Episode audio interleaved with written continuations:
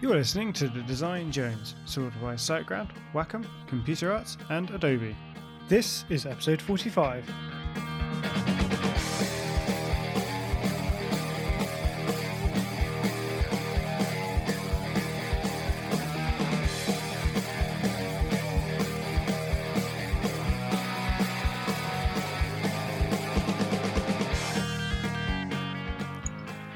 Hello and welcome to Design Jones. Today we are joined by Marta and Eva, the Yarza twins. Good day, guys. Hi. Hello. How are you two today? We are fine with the sunny day, so really lovely. Enjoying the sun of London and working. So, just to kick us off, how did you both find your way into the creative industry? And being related, did you find different journeys in, or was it a crossover on how you both kind of ended up where you are now? So we both went to study our university BA in Madrid. I Eva, I study fine arts. and I studied like some kind of architecture and Yeah. engineering. So it was when we came to London. Uh, I started to study a master in communication design at Central St. Martin's, and Marta as well. So we start working in different studios in the city, as well in New York, and and at the end, after a few years, we start getting our own projects, and we realize we actually would like to open our own studio. Yeah, it felt like a natural path for us. Yeah. How do you find working together as family members? Do you find that a, a nice synergy between yourselves? Yeah, I think the good thing of working with your family is that you have like a lot of confidence for saying the truth of what you think about a project or or what's going on or these kind of things. So it really helps to work with someone really you really know and you are really confident to say things. Yeah. Do you think that kind of helps you get to a better resolution for a project a little bit quicker as well? Because you can be a bit more brutally honest with where things are. Yeah. Exactly. Exactly, and the other person doesn't get angry if we say, "Look, this looks like rubbish." So they will know that they are not saying it because they are, they are jealous or some weird story. They just know it's true. You've mentioned about New York and obviously Madrid. How did you get your journey to London? What made you settle on coming to London and the UK? So um, we were actually based here because we, we studied here and we were working. And then I went to work in Sagmeister and Walsh, and the city was great. It was amazing, but I just thought I really miss London and Europe, and so we came here. It was amazing. Yeah, the reason we came to London is because we wanted to study at Central St Martin's, which is like one of the top design universities and is in London. So for us, it was like when we got accepted, very like good news and very happy. Yeah. Having been in those kind of three hubs of creativity in Madrid, New York, and London, what sets the UK apart from those places for yourselves? So uh, I I personally feel that in in Madrid there is a lot of creativity and a lot of ideas.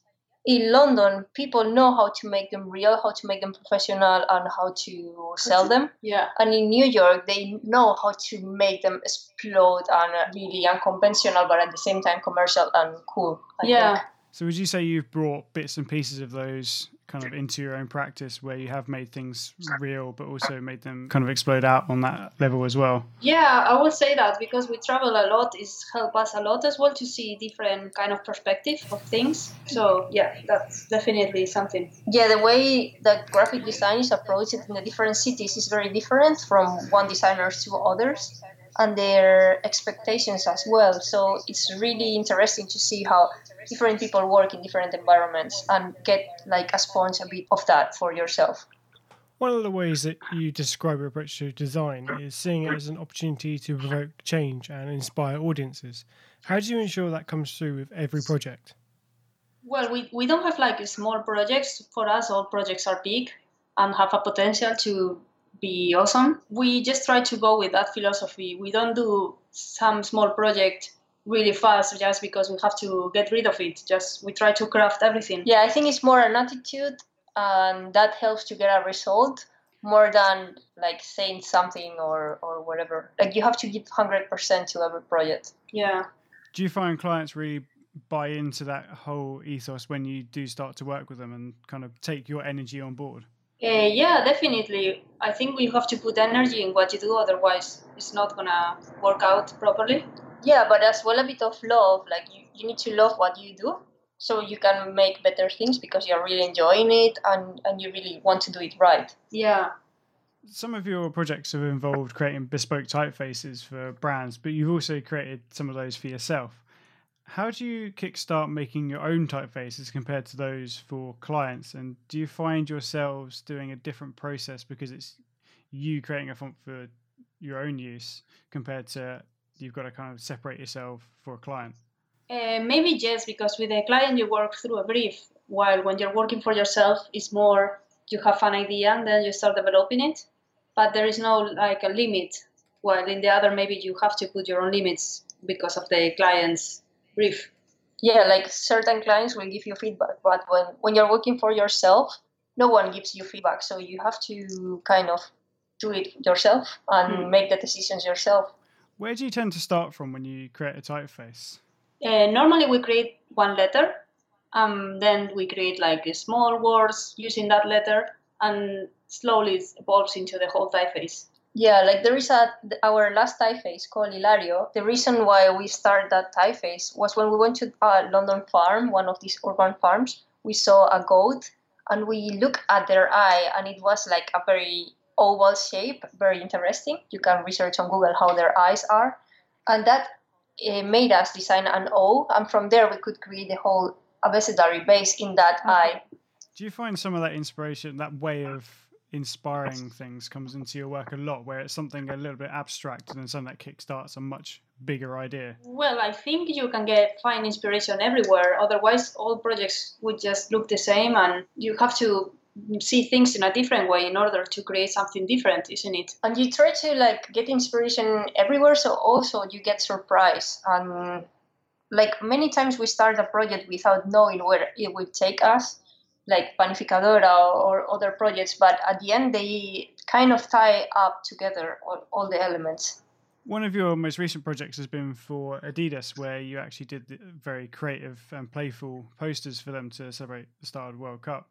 And one of those involved you really taking the brand and kind of stretching it and morphing it into something very different, which a lot of people would kind of shy away from messing with such a well known brand. But how did you kind of just sell that to the client to say, yeah, let's create something completely off brand for you, but make it your own? Well, we, we started presenting them a mood board, and then we did some copywriting. And after we took their official typeface, which Yes. is actually that creative. It's already stretched and it's uh, small. It's like a, a lot, big typeface with lots of varieties. We decided to go for it and just create what we thought Adidas should look like, not what other people will think Adidas look like, if it makes sense. and for our surprise like the client was very happy that because we use their brand colors their brand typeface it's actually not deformed or anything it's just like the typeface is like that so they were really happy that someone finally did something like that as well we did like as a joke one of the posters was doing all the falsification logos of adidas that are very famous that you see in many like markets and everything so the client as well accepted that poster with all the falsifications and it will say Be more creative. yeah, be more creative. So like as a joke. So yeah, Adidas was really open minded this time. We were very happy that Yeah. we could have that chance. What other kind of projects for yourselves personally have been those highlight projects from your careers? uh, highlights. Uh, For me, uh, one of the first projects was Panificadora, uh, which kind of launched our career, I think. Yeah, and through Yeah. that project, we achieved to to save a building, which is pretty amazing. And yeah, like when people say design can change the world, for us, this is an example like how you can interfere in decisions of your community through design. So that is very cool one. And as well, we really like Adidas, and yep, we we love all of our projects, all of them, because we gave hundred percent to all of them, so they all have something we love about them. Your work's so varied and exciting. So It's always great to see what's kind of coming out from you two. What's next for the Yarza twins? So we have some projects coming. Some of them we don't kind of speak about. And yeah, we have many things coming, and we think many of them are really exciting. But what can we say? like the, we have a magazine. Yeah, we, we will launch a, a magazine rebrand in Spain in September, which Yeah. will be really fun, I think. Yeah, that's gonna be really nice. But also other things, but unfortunately, you sign like confidential agreements and cannot speak out. What do you both try and get up to outside of your design work that helps you kind of not so much to switch off, but kind of separate from the client work? Yeah, so I like uh, doing some sports, not like heavy, but just a little bit moving. And I just like going to the park or reading, watching Netflix. I really like going to London museums and galleries. I think it's a great city for everything that has to do with creativity. So you can get a lot of inspiration and meet a lot of people. So I really like doing that. And as well traveling because you see like many different things. So it's cool. Yeah. Moving on to our final question. Where do you see the creative industry moving, and what for yourselves would be that defining factor that really shapes it for you? Well, I think it's going to be defined by the new generations of people. I, we wonder if is it going to be a physical office anymore to with people because we have to build more relationships based on trust, uh, uh, trust more than control, isn't it? So we think it's going to move more in that sense. Yeah, but uh, as well, we have felt a change in the last 10 years about how people perceive perceives graphic design outside of the industry. Yeah. Now people is more aware that this industry exists, that is one type of art or artistic career, and that people can do a life out of it. While before it was something really unknown, like we didn't know what was graphic design until we were like 20 or 20 something. Yeah. But now you see like small kids in the smallest town, whatever, that they already know what is graphic design. So I think the industry can just go for better if they achieve that people know that this career exists. Well, thank you very much for answering our questions today. And just before you go, can you let everyone know where they can find you online? Yeah, we are in Instagram is uh, Yarza Twins, and then our website as well. yeah, Yarza Twins, Y A R Z A Twins, because Dot- we are dot twin, we are twins. yeah. Once again, thanks for coming on, and I look forward to seeing what you do in the future. Thank, Thank you you. very much. Thank you for inviting us. it's very- very fun. Thank you for listening to The Design Jones. You can find us online at thedesignjones.co.uk and on social media at thedesignjones. Special thank you to our supporters, SiteGround, web hosting crafted for designers, who are offering up to 70% off for TDJ listeners. Visit siteground.com forward slash The Design Jones for more details. Computer Arts, the magazine for people who believe design matters. Adobe, changing the world through digital experiences. And Wacom, inspiring a more creative world.